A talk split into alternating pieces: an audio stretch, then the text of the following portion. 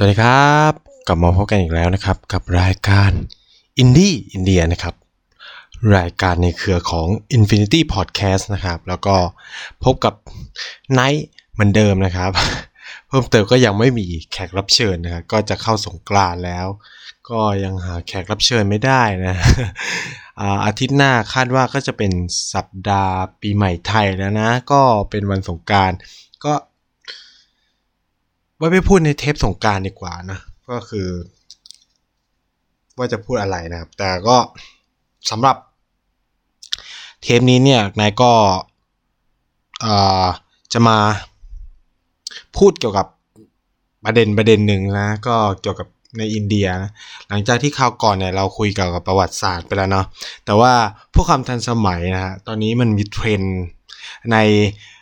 โซเชียลมีเดียมาก ๆ เลยสำหรับ คำพูดที่เขาเรียกว่าท่านผอบทบนะครับ ผู้บัญชาการทหารบกของประเทศไทยคือพลเอกเอ่ออภิรัตคงสมพงศ์นะฮะท่านก็ได้พูดไม่รู้ว่าในงานอะไรนะฮะก็มันก็เป็นคลิปสั้นๆออกมานะ ก็ ก็จับใจความได้ว่าพูดเกี่ยวกับว่าเฮ้ยคนที่ไปเรียนเมืองนอกเนี่ยอย่าเอาความคิดเนี่ยต้องมาปรับใช้อะไรเงี้ยก็คือเอาความคิดมาแต่ก็ต้องเอามาปรับใช้อะไร แล้วเขาก็หลุดคำหนึ่งออกมา ไม่เชื่อไม่ไม่แน่ใจว่าหลุดเปล่านะ เพราะว่าท่านผบตรเออผบทบเนี่ย ท่านก็พูดว่าท่านคิดมาดีแล้วในการพูดอันนี้ขึ้นมา ท่านก็พูดว่า อย่ามาซ้ายจัดดัดจริตนะฮะก็คำนี้เนี่ยก็เลยเป็นที่มาของ อินดี้อินเดียตอนนี้ก็คือว่า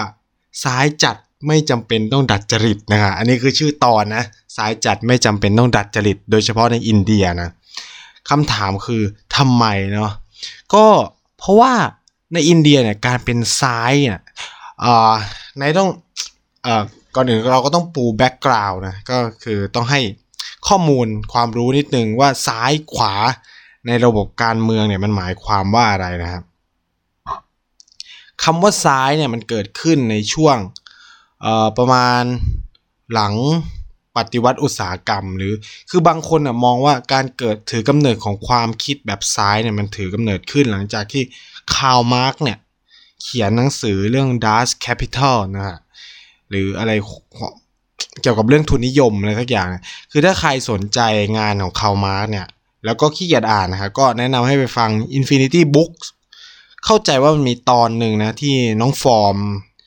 แห่ง MDC เนี่ยก็เขาก็น้องฟอร์มเนี่ยก็คือรีวิวหนังสือเกี่ยวกับคาร์ลมาร์กซ์นะครับก็พูดเกี่ยวกับประวัติของเขา ซึ่งบุคคลคนนี้เนี่ยทรงอิทธิพลมากๆในความคิดแบบซ้ายนะฮะความคิดแบบซ้ายคือพูดง่ายๆคือต่อต้านระบบทุนนิยม มองว่าสังคมแบบชนชั้นเนี่ยมันทำให้เเกิดปัญหานะครับ ประวัติศาสตร์ทั้งหมดมันถูกขับเคลื่อนด้วยระบบชนชั้น ก็คือกรรมกรนายทุนนะอะไรพวกเนี้ยก็ว่ากันไปนะครับคำถามคือในปัจจุบันเนี่ยซ้ายขวาเราจะแบ่งไงว่าซ้ายว่าขวาใช่ไหมเอ่ออันนี้ต้องแล้วแต่ระบบการปกครองประเทศเลยนะครับ จริงๆนะ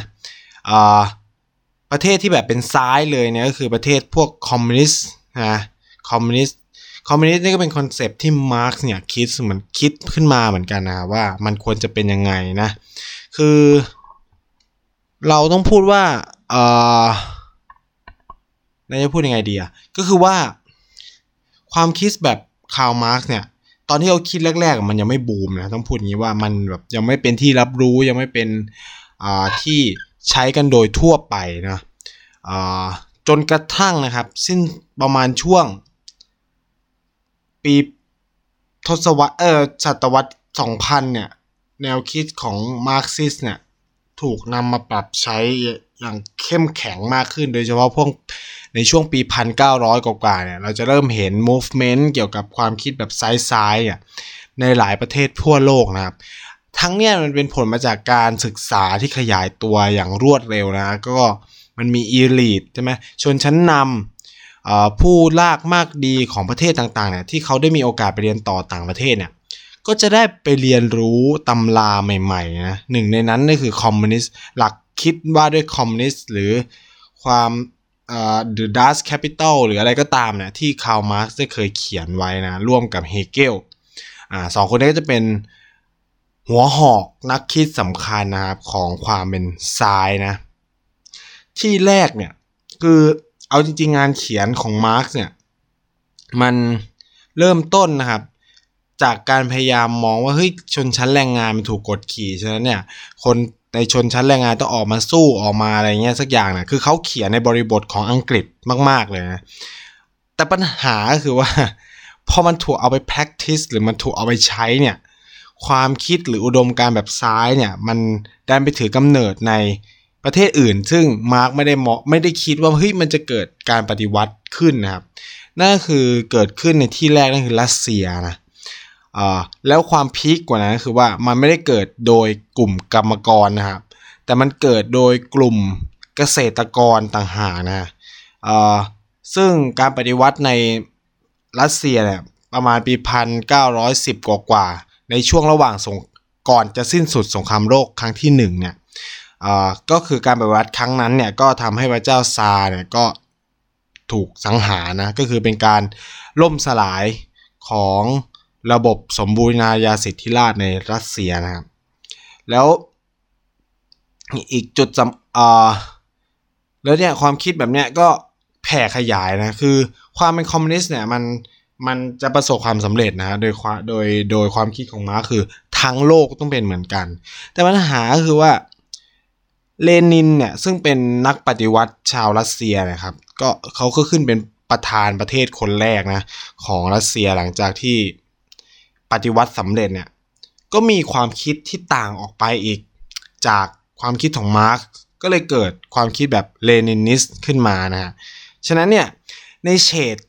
ความคิดของคอมมิวนิสต์เองเนี่ยมันก็มีหลายแบบมากนะครับ มีทั้งแบบเลนินใช่ไหม อีกประเทศหนึ่งที่เป็นต้นแบบสำคัญนะของระบบคอมมิวนิสต์เลยคือเหมานะก็คือในจีน หลังการเปลี่ยนแปลงการปกครองนะครับ การล่มคือต้องบอกก่อนว่า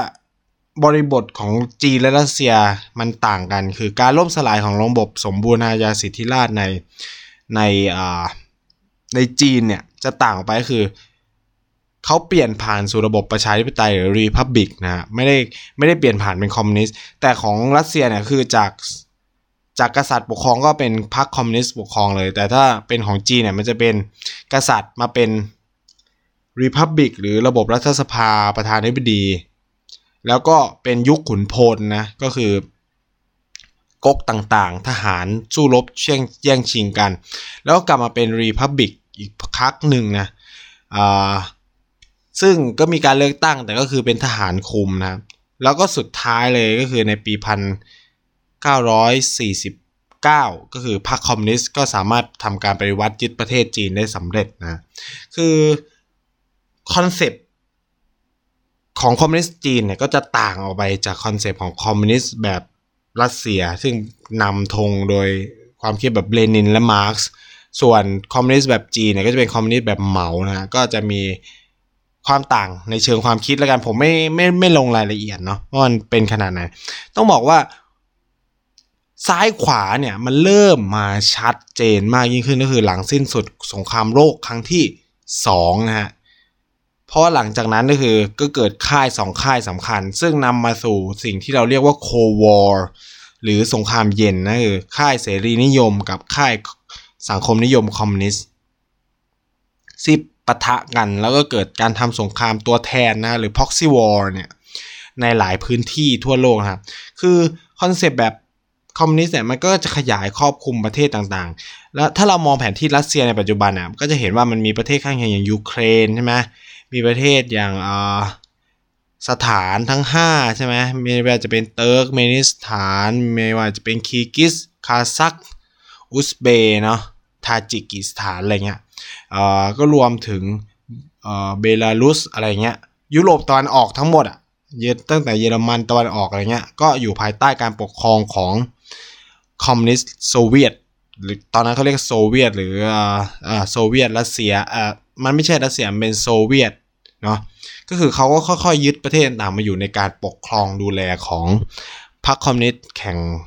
ชาตินะของโซเวียตเองนะครับ ส่วนจีนเนี่ยเขาก็ขยายอุดมการแบบเหมาส์ของเขาไปในพื้นที่ต่างๆนะแต่ว่ากระจายไปได้น้อยกว่าแล้วกัน ใช้คำนี้ครับ ก็คือ เท่าที่ทราบ เท่าที่พอจะมีข้อมูลก็คือจะมีเกาหลีเหนือนะที่จะใช้คอมมิวนิสต์แบบเหมาแล้วก็ในน้อยมากละไม่มีละส่วนใหญ่ก็จะเป็นแบบโซเวียตซะมากกว่าเพราะอย่าง ในเวียดนามนะฮะหรือว่าในลาว ก็จะเป็นแบบคอมมิวนิสต์โซเวียตอะคอมมิวนิสต์แบบรัสเซีย ฉะนั้นเนี่ยมันก็ในช่วงสงครามเย็นเนี่ยมันก็เกิดการต่อสู้กันทางอุดมการความคิดสองค่ายนี้ก็คือรัสอ่าคอมมิวนิสต์แล้วก็เสรีนิยมอ่า ส่วนจริงๆ มันมีอีกก๊กหนึ่งก็คือ ผู้ไม่ฝักฝ่ฝ่ายใดหรือ non alignment movement เนี่ย แต่ก็คือสุดท้ายเนี่ยก็ต้องเลือกพวกนี้ก็จะแบบแอบเลือกข้างเหมือนกันนะในบางประเด็น เพราะว่ามันไม่สามารถเป็นกลางได้ในทุกกรณีในในช่วงที่มันเกิดวิกฤตทางด้านอุดมการแบบนี้ซึ่งสำหรับประเทศไทยเราเนี่ยผมก็น่าจะเคยพูดหรือเปล่าไม่รู้นะ แต่ที่แน่ๆคือเรา take side อเมริกานะครับก็คือเป็นเสรีนิยม ฉะนั้นเราก็ต้องต่อต้านคอมมิวนิสต์ ซึ่งเกิดขึ้นตั้งแต่ปีพุทธศักราช 2490 เป็นต้นมาเนี่ยเราก็เริ่มทำสงครามต่อต้านคอมมิวนิสต์นะครับ แล้วมันมารุนแรงมากยิ่งขึ้นในสักปี 1500พุทธศักราช 2510 กว่ากว่าเป็นต้นไปจนถึง 20 30 อะไรประมาณ20อะช่วงช่วง 15 ถึง 20 กว่ากว่าเนี่ย เป็นช่วงที่เอ่อ มันเกิดการประทะกันของอุดมการทางการเมืองสองขั้วเนี่ยในไทยสูงมากๆนะครับ คือถ้าใครเป็นคนสูงอายุหน่อยที่มีโอกาสฟัง Infinite อ่าพอดแคสต์นี้ก็จะพอเห็นภาพเนาะว่ามันเกิดการแข่งขันทางความคิดกันยังไงนะ ไม่แน่หลายคนที่ฟังอาจจะเคยเป็นอ่าเขาเรียกว่าอะไรอดีต สมาชิกพรรคคอมมิวนิสต์เก่าในไทยก็ได้นะครับ คือคนยุคใหม่อาจจะมองภาพไม่ออกนะ แต่ก็คือถ้าผมแนะนำก็คือลองคุยกับพ่อแม่ดูนะ ยิ่งถ้าพ่อแม่ใครมาจากฝั่งอีสานมาจากทางเหนือทางใต้ก็จะเห็นภาพพวกนี้ชัดมาก เราจะรู้จักกันในนาพื้นที่สีแดงนะ พื้นที่สีแดงคือพื้นที่ที่คอมมิวนิสต์อยู่เยอะมากทหารเนี่ยต้องระวังตัวนะ เพราะมันต้องเกิดการต่อต้านแล้วเราเนี่ยดันเป็น position ยังเป็น location สำคัญของเป็นเป็นที่ตั้งสำคัญของฐานทัพอเมริกาในการเข้าไปโจมตีในลาวในเวียดนามอะไรเงี้ยครับในยุคสงครามเย็นนะฉะนั้นเนี่ยความคุกรุ่นของอุดมการทางการเมืองเนี่ยมันก็จะสูงมากนะครับเอ่อมันเลยเกิดเหตุการณ์สำคัญทางด้านประวัติศาสตร์ เหตุการณ์หนึ่งในประเทศไทยเนี่ยก็คือ 14 ตุลาหรือ 6 ตุลา 6 ตุลา 19 เนี่ยจะเห็นชัดว่ามันมีความเกี่ยวโยงกับความเป็นซ้าย ความเป็นคอมมิวนิสต์พอสมควรนะประชาชนออกมาฆ่ากันเองนะครับ ทางการเมืองทางอุดมการความคิด เพราะมันมีเฟียบางอย่าง แล้วกันเนาะสำหรับในอินเดียเองเนี่ยหลังการได้รับเอกราชเนี่ยก็เกิดสถานการณ์แบบนั้นเหมือนกันนะครับแต่ว่าก็คือว่าด้วยความที่เขาปกครองในระบอบประชาธิปไตยเนี่ย เขาก็มองอินเดียเนี่ยไม่ได้มองว่าเขาเรียกว่าอะไรไม่ได้มองว่า อุดมการความคิดแบบมาร์กหรือแบบซ้ายเนี่ยมันมีปัญหาต่อการบริหารประเทศแบบประชาธิปไตยนะเพราะว่าเขาไม่มองว่าซ้ายจะสามารถชนะได้อย่างเด็ดขาดหรอกมั้งเนี่ยเขาเลยเปิดโอกาสคือว่ามันสามารถเกิดการตั้งพรรคคอมมิวนิสต์แห่งอินเดียได้หรือ Communist of India Communist Party of India นะ ซึ่ง พรรคพวกเนี้ยก็สามารถส่ง candidate ลงแข่งขันได้ แต่สิ่งเดียวที่ห้ามเลยก็คือว่า ห้ามทำอะไรที่ขัดต่อรัฐธรรมนูญนะแล้วก็ห้ามจับอาวุธขึ้นต่อสู้กับภาครัฐปัจจุบันเนี่ยในอินเดียนะครับพรรคการเมืองพรรคเดียวที่ถูกแบนที่เป็นซ้ายเลยก็คือพรรค Communist of India ในวงเล็บ Maoism นะครับเพราะว่าอีพรรคคอมมิวนิสต์แบบเหมาเนี่ยมันดันจับอาวุธ ในการสู้กับรัฐ เพื่อจะล้มระบบการปกครองแบบประชาธิปไตย แล้วก็ไม่เอาทุนนิยมนะก็คือจะเป็นแบบเหมาอะเป็นเป็นแบบจีนเลยอะไรเงี้ยไม่เอาทุนนิยมอะไรเงี้ยซึ่ง ก็ไม่ได้รับความนิยมมากนักนะแต่ก็ถามว่าปัจจุบันในอินเดียเนี่ยพรรคนี้ก็ยังแอคทีฟนะครับแล้วก็ยังมีการเคลื่อนไหวอยู่ในหลาย ๆ รัฐที่ ที่มันยังแบบ เขาเรียกว่าอะไรไม่เจริญมากนักอะ่ะ โดยเฉพาะอย่างอย่างอย่างในรัฐชาขันเนาะไหนก็คงเคยเล่าไปแล้วจาขันจติสกาเวสเบงกอบางส่วนล่ะพิหารอะไรเงี้ยมันก็ยังมัธยาประเทศอะไรเงี้ยมันก็ยังมีการเคลื่อนไหวของกลุ่มเขาเรียกว่า radical left left radical อะเป็นแบบเป็น radical left อะก็คือแบบเป็นซ้ายแบบสุดโต่งคือเวลาเรามองเฉดเนี่ยในระบบสังคมประชาธิปไตยเนี่ยมันจะมีขวา แล้วก็มีซ้ายเนาะแล้วก็มี moderate หรือพวกสายกลางอะไรเงี้ยขวาเนี่ยก็จะแบ่งเป็น conservative เนาะเป็น liberal มันผมไม่มองว่า liberal เป็นขวานะมันก็จะมีแบบ conservative ใช่ไหมมีแบบพวก royalist หรือเป็น nationalism อะไรเงี้ยพวกนี้ก็จะถูกจัดว่าเป็นขวานะครับ พวกซ้ายเนี่ยก็จะเป็น socialist communist เนาะพวกเนี้ยก็จะถูกมองก็ วกสังคมนิยมต่างๆ หรือเป็นคอมฝักฝ่ายคอมมิวนิสต์เลยอะไรเงี้ย คือในอินคือในไทยเนี่ยมันอาจจะถูกมองว่าเฮ้ยซ้ายจัดเนี่ยมันมันไม่ดีใช่ไหมไม่ดีต่อระบบการปกครองเลยเพราะว่าปัญหาคือ เราถูกกล่อมเก่าเกลียดการใช้คำว่ากล่อมเก่ามากมันเป็นคำแบบวิชาการว่าคือเราถูกบอก ถูกสอนมาตั้งแต่เล็กจนโตว่าเฮ้ยสังคมไทยมันเป็นสังคมเสรีนู่นเนี่ยแล้วเราก็ถูกสอนให้เกลียดคอมมิวนิสต์สอนให้เกลียดความคิดแบบซ้ายๆอะไรเงี้ยความทั้งที่เอาข้อจริงนะถ้าถามเด็กไทยหรือคนแก่ไทยหรือคนไทยเนี่ย ผมพูดเลยว่าร้อยเปอร์เซ็นต์อะเกลียดคอมมิวนิสต์นะแต่ถามว่ารู้ไหมว่า หลักคิดของคอมมิวนิสต์คืออะไรคำตอบคือไม่รู้ เพราะว่าเราถูกบอกถูกสอนกันมาแบบย้ำย้ำย้ำย้ำย้ำว่าให้เกลียดมันมันไม่ดีมันมันจะฆ่าเรา มันจะอะไรเงี้ยก็แล้วแต่มันไม่ดีมากๆอะไรเงี้ยครับ มันก็เลยส่งผลให้เรามีอคติกับความคิดอุดมการทางซ้ายแบบนี้นะ มันก็เป็นปัญหานะ แต่ในอินเดียเนี่ยมันต่างออกไปนะ คือเขาเป็นสังคมที่ diversity สูง มีความหลากหลายมาก มีหลายแบบอะ มันมันแตกกระจายมันหลากหลายมากจนขนาดที่คุณไม่สามารถปิดองค์ความรู้บางช่วง คือต้องบอกว่าอย่างในไทยเนี่ยหนังสือเรื่องเกี่ยวกับสังคมนิยมหรือคอมมิวนิสต์มันถูกแบนเป็นช่วงเวลาหนึ่งนานๆเลยอะ่ะมันถูกแบนจนกระทั่งคิดสภาพว่ากฎหมายการต่อต้านคอมมิวนิสต์เนี่ยมันถูกยกเลิกในสมัย รัฐบาลชวนสองประมาณปีพันสองพันห้าร้อยสี่สิบอะกว่าเลยอะ คิดสภาพว่ามันเราถูกบล็อกการเข้าถึงองค์ความรู้เกี่ยวกับสังคมนิยม แล้วก็มาร์กซิสหรือ Leninist อะมาโดยตลอดเป็นช่วงเวลายาวนานนะจนกระทั่งมันเพิ่งมาเปิดในปี 2540 กว่าๆนี่เองแต่สำหรับอินเดียเนี่ยองค์ความรู้แบบซ้ายเนี่ยมันถูกเข้าถึงตั้งแต่ ยังไม่เป็นประเทศอินเดีย ต้องเล่าก่อนว่า ประวัติศาสตร์ความเป็นมาของความเป็นซ้ายแบบอินเดียเนี่ยมันยาวนานมากนะครับ คือมันมันสืบย้อนไปตั้งแต่ปี 1920 กว่ากว่า ซึ่งตอนนั้นเนี่ยอินเดียเองเนี่ยยังไม่ได้เอกราชจากอังกฤษเลยนะครับ แต่มันเกิดการจัดตั้งพรรคคอมมิวนิสต์แห่งอินเดียขึ้นมาแล้วนะครับ แล้วก็มีการส่งตัวแทนนะครับ ไปร่วมประชุมเขาเรียกว่าอะไร Communist International ซึ่งเขาจัดขึ้นที่ประเทศอุซเบกิสถานนะอตอนนั้นเนี่ยก็มีคนอินเดียจำนวนหนึ่งเลยเนี่ยเข้าไปร่วมเขาเรียกว่าอะไรเข้าไปร่วมในการ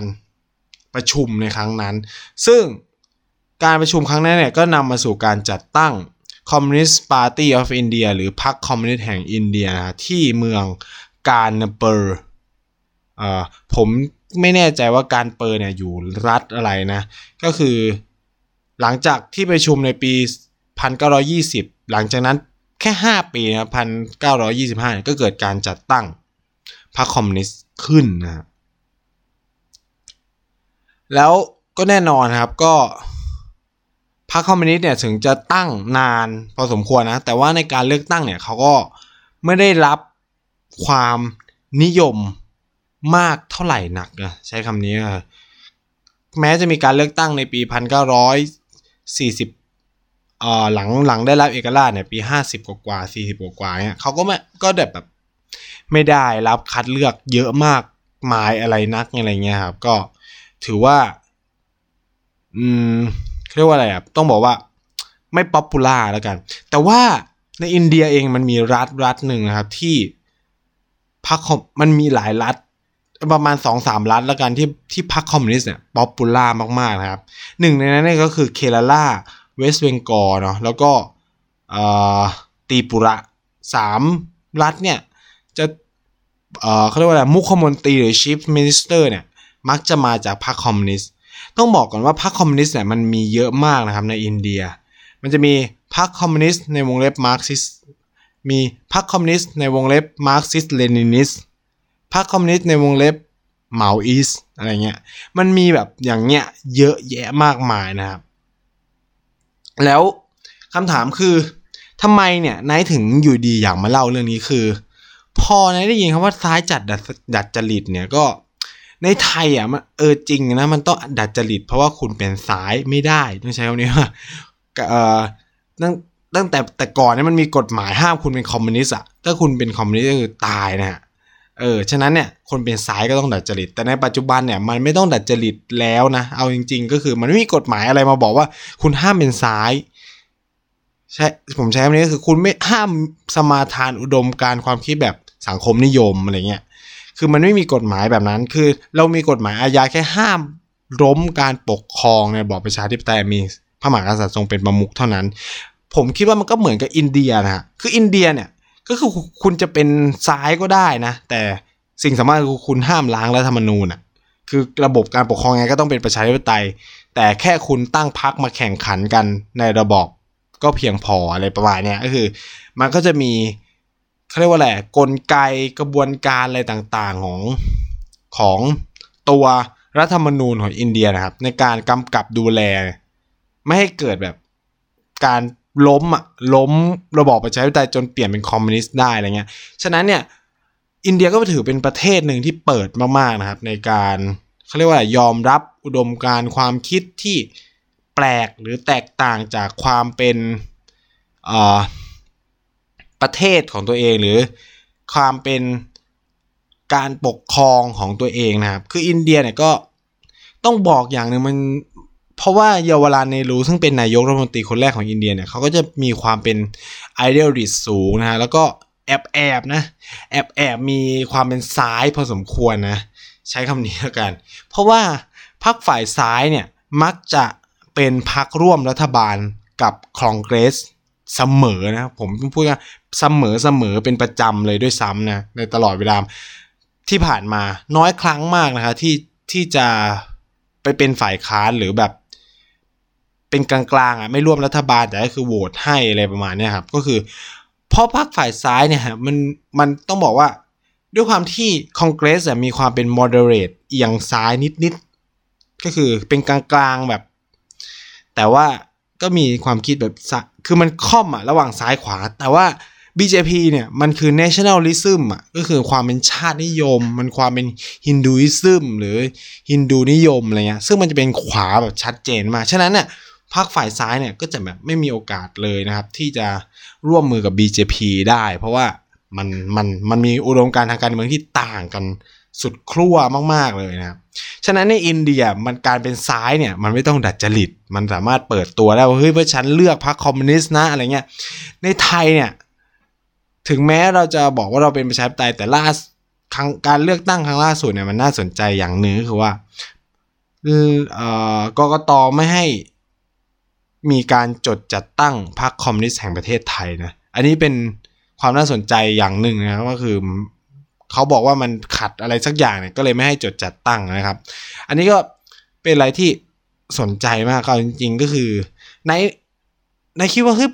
ถ้าเราจะเปิดรับความเป็นประชาธิปไตยเราต้องเปิดรับอุดมการณ์ของพรรคการเมืองทั้งหมด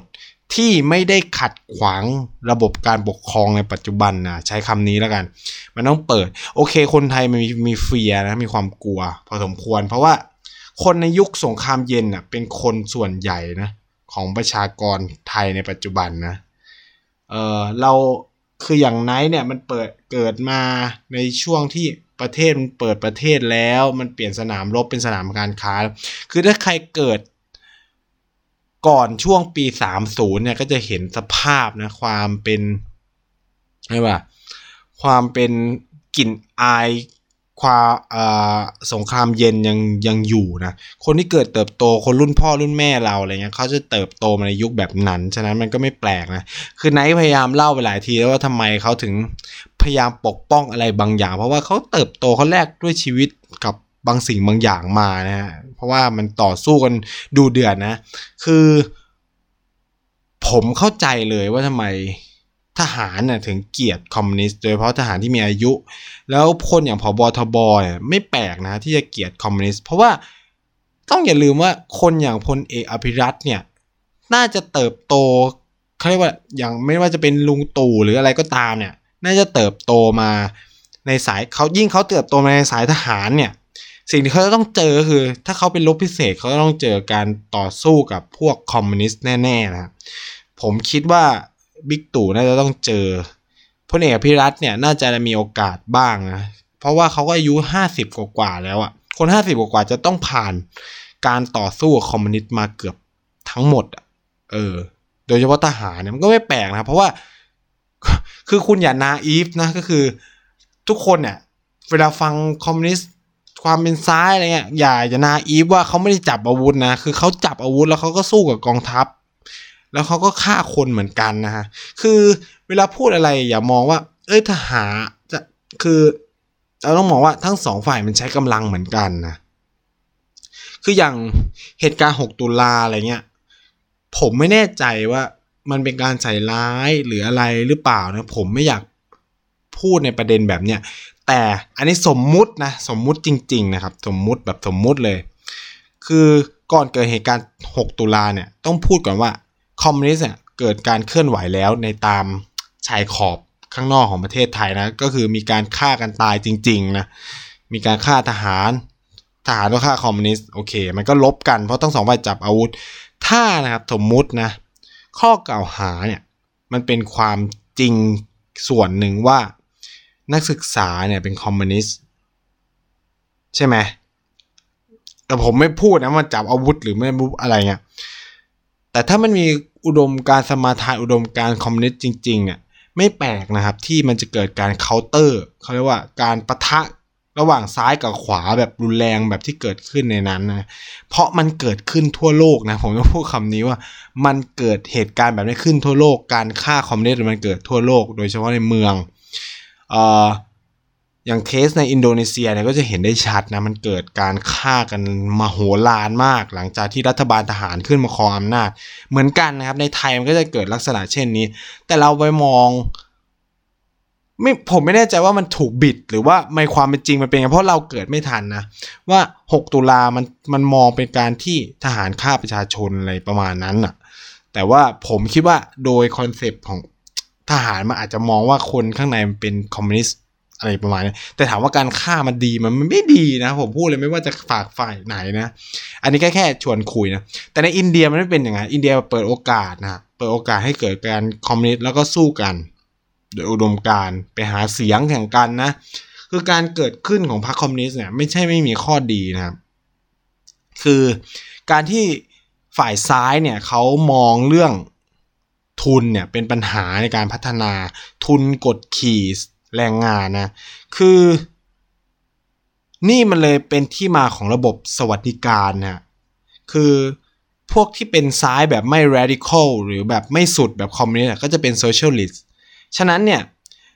เวลาคนพูดคำว่า เอ้ย คอมมิวนิสต์มันตายไปแล้วในปัจจุบัน เอาเข้าจริงมันยังไม่ตายนะ ความคิดความเชื่อหลาย ๆ อย่างของฝ่ายซ้ายเนี่ย มันยังคงหลงเหลือมาถึงปัจจุบันนะ เช่น สวัสดิการแรงงาน อ่า เนี่ยเป็นผลสำคัญเลยจากการต่อสู้แย่งชิง เป็นการต่อสู้ระหว่างทุนนิยมกับสังคมนิยมและสังคมนิยมก็ประสบความสำเร็จ การเกิดขึ้นของแผนพัฒนาเศรษฐกิจและสังคมแห่งชาติ อันนี้ก็เป็นหลักคิดแบบซ้ายนะครับ ไม่ได้เป็นหลักคิดของพวกทุนนิยมเนาะ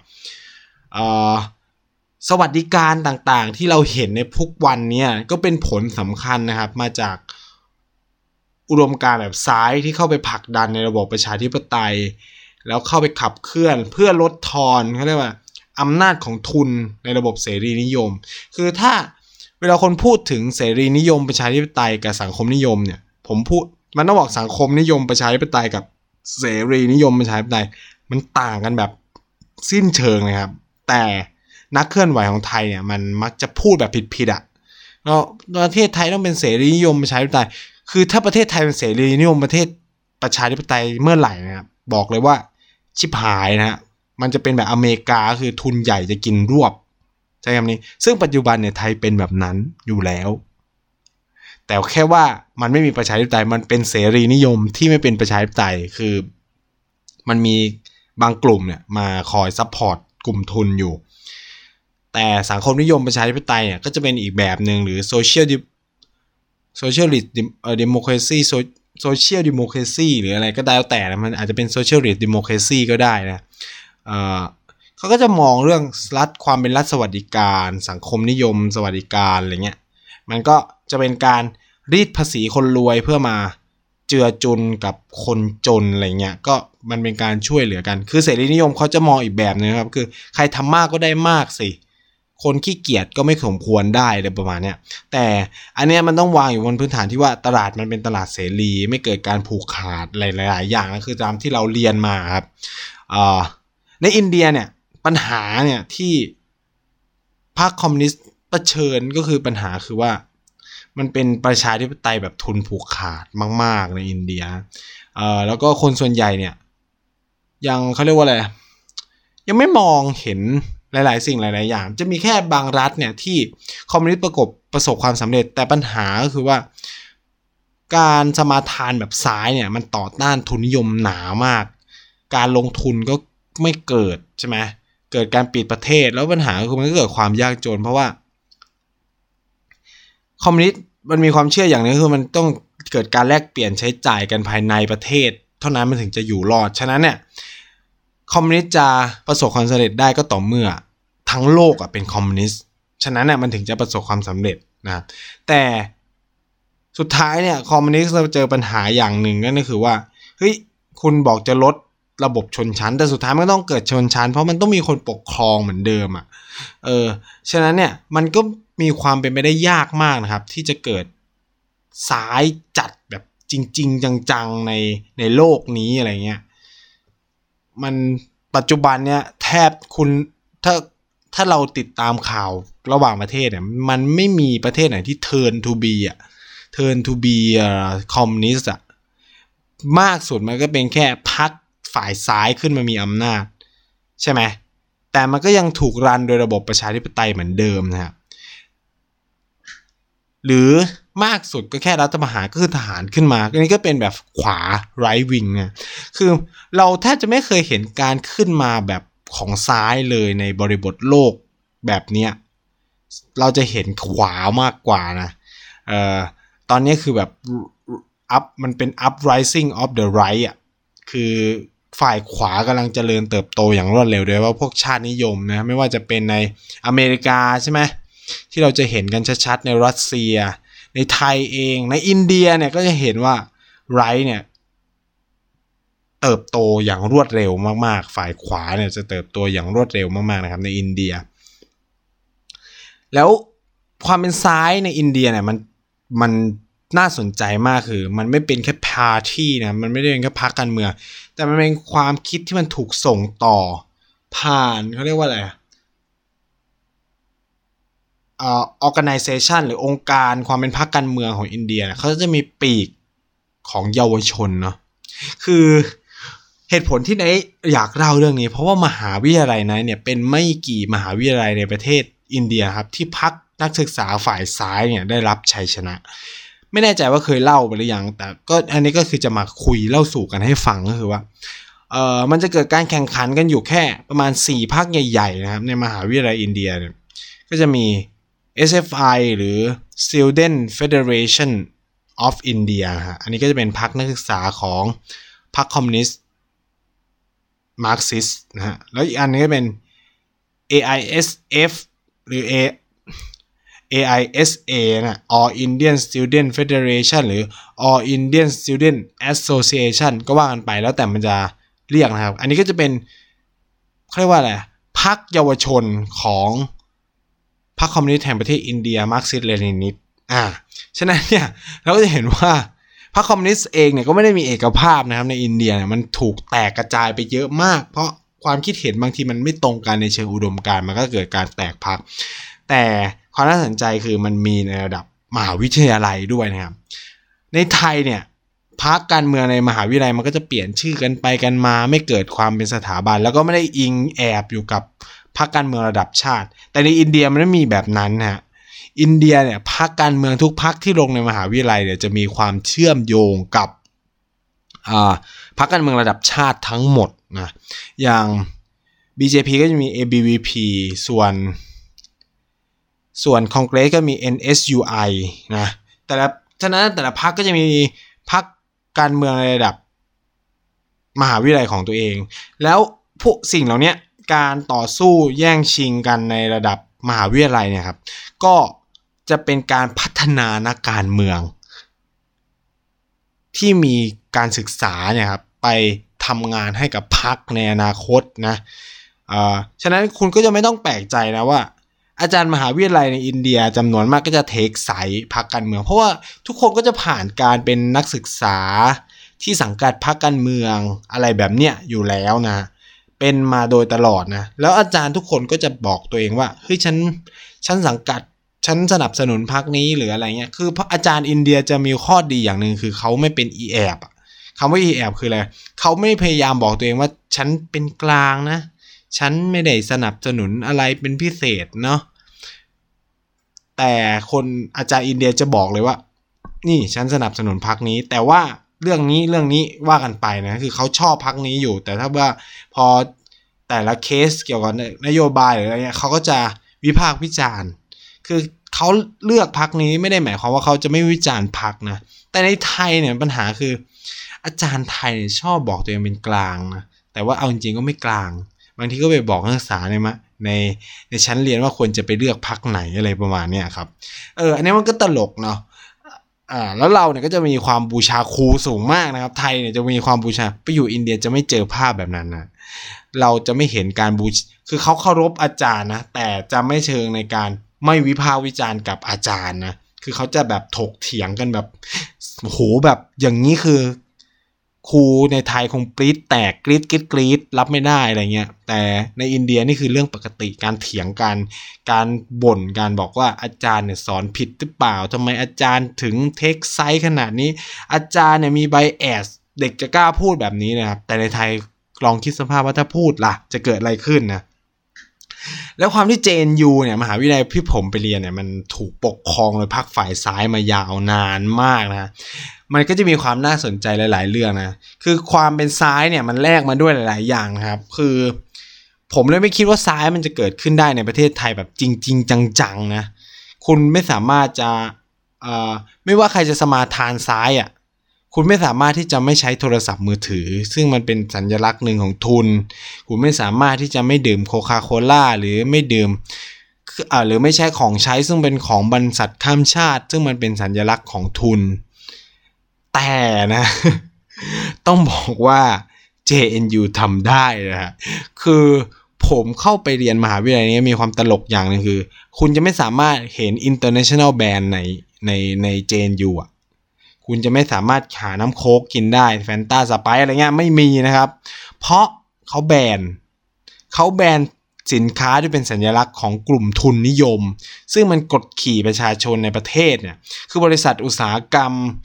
ที่มันข้ามชาติเนี่ยมักจะเอามาคือถูกประท้วงในอินเดียบ่อยมาก เพราะว่าเอาเปรียบแรงงานนะครับ เพราะว่าตอนนั้นกฎหมายแรงงานของอินเดียไม่มีประสิทธิภาพ จนถึงปัจจุบันก็ยังไม่มีประสิทธิภาพ แล้วมันก็เกิด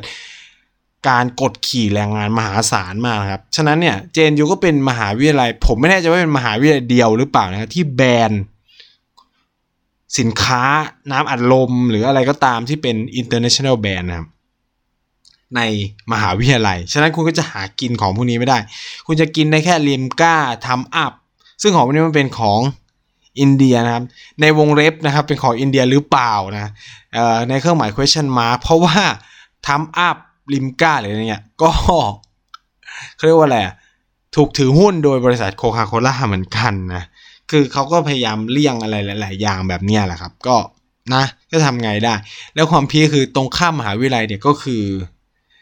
อห้างสรรพสินค้าที่ใหญ่เป็นอันดับต้น ๆ ของเขาเรียกว่าอะไรของนิวเดลีนะ อันนี้ก็เป็นความตลกอย่างหนึ่งนะครับของมหาวิทยาลัยที่ไหนอยู่นะ ก็คือเขาก็ต่อต้านทุน ส่วนอาจารย์เนี่ยที่เป็นซ้ายมากๆเลยเนี่ย ก็จะเจอสภาพที่ว่าอาจารย์ไม่มีสมาร์ทโฟนนะครับ ก็จะใช้โทรศัพท์แค่โทรเข้าโทรออก ถ้าอยากติดต่ออาจารย์เนี่ยก็ใช้เมล อาจารย์ก็จะมาเช็คที่ห้องเป็นคอมพิวเตอร์อะไรอย่างเงี้ย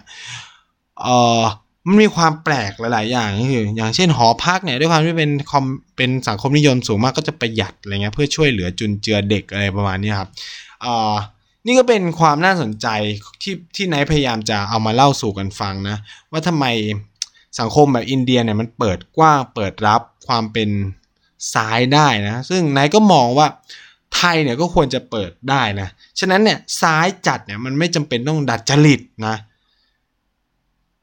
แค่เขียนว่าถ้าเรามีการวางกรอบที่ดีในการกำหนดท่าทีของเขาอะมันก็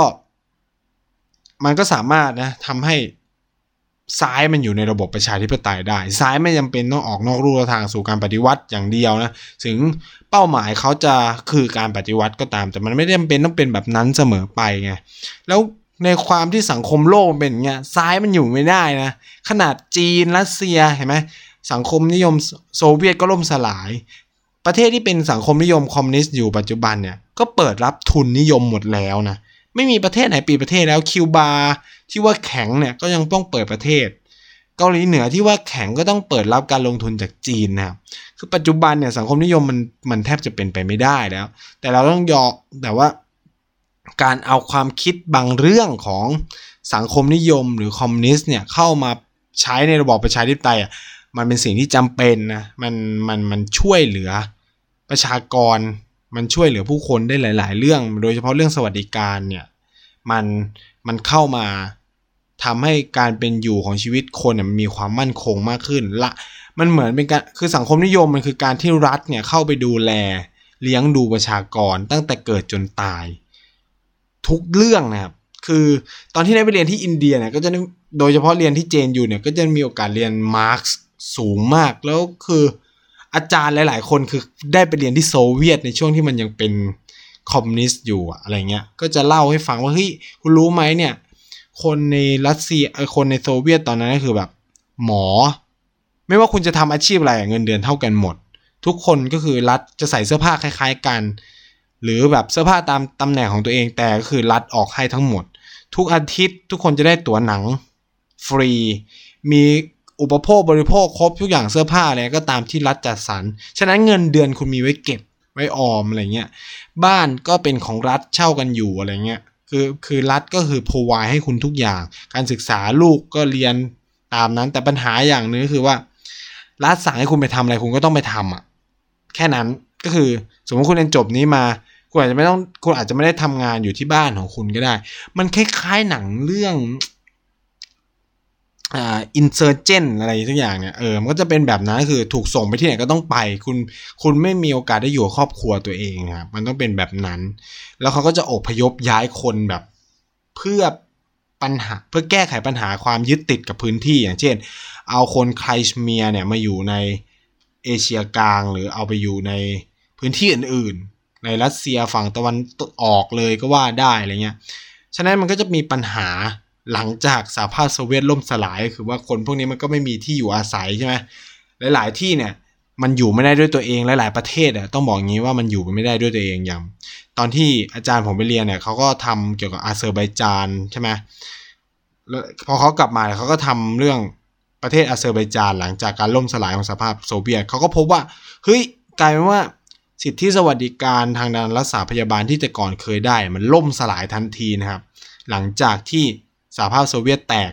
แล้วจากการสำรวจข้อมูลก็คือคนอาเซอร์ไบจานไม่ได้อยากแยกออกจากสหภาพโซเวียต อืม คือการแตกตัวของสหภาพโซเวียตเนี่ยมันมาจากสองปัจจัยคือ อยากออกกับรัสเซียอุ้มไม่ไหวแล้ว เลี้ยงดูไม่ไหวแล้วอะไรประมาณเนี้ยก็เป็น 2 เรื่องนะครับ เพราะว่าปัญหานี้คือการพัฒนาขีปนาวุธ หรือโครงการอวกาศอะไรต่างๆ ก็ทำให้แบบประเทศ สหภาพโซเวียตตอนนั้นแทบจะล่มล่มสลายเลยว่านะทางการเงินนะนี่ก็เป็นปัจจัยหลาย ๆ เรื่องนะที่ทำให้อุดมการแบบซ้ายๆเนี่ยมันหายไป แต่ว่าเขาความเขาเรียกว่าการปฏิวัติแบบซ้ายมันหายไป แต่อุดมการความคิดความเชื่อมันยังคงอยู่นะครับมันควรจะหมดยุคแล้วที่เราจะมาปิดกั้นความคิดอะไรบางเรื่อง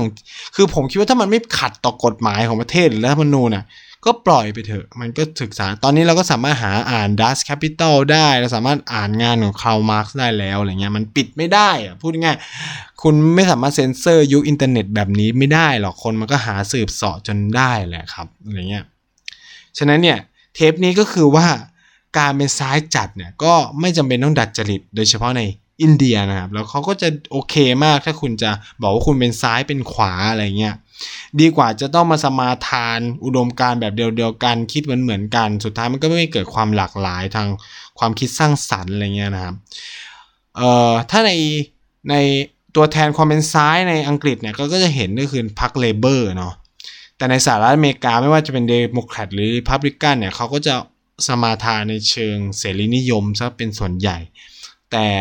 เดโมแครตเนี่ยก็จะมีความเป็นซ้ายๆนิดๆนะก็จะเห็นได้จากนโยบายโอบามาแคร์แต่โอบามาแคร์เนี่ยก็ไม่ใช่เป็นการที่รัฐจะเข้าไปโพวายให้ แต่แค่คือช่วยให้ประชาชนมีประกันสุขภาพนั่นเองก็มันก็จะมีการอันนี้ก็มันก็เป็นการขับเคลื่อนในระบบทุนเหมือนกันนะครับในอินเดียก็ชัดเนาะก็จะมีพรรคฝ่ายซ้ายฝ่ายขวาเลย BJP Communist Party อะไรเงี้ยแล้วคอมมิวนิสต์ในเอเชียใต้เนี่ยก็ค่อนข้างรุ่ง เรืองในหลายพื้นที่นะครับ โดยเฉพาะใน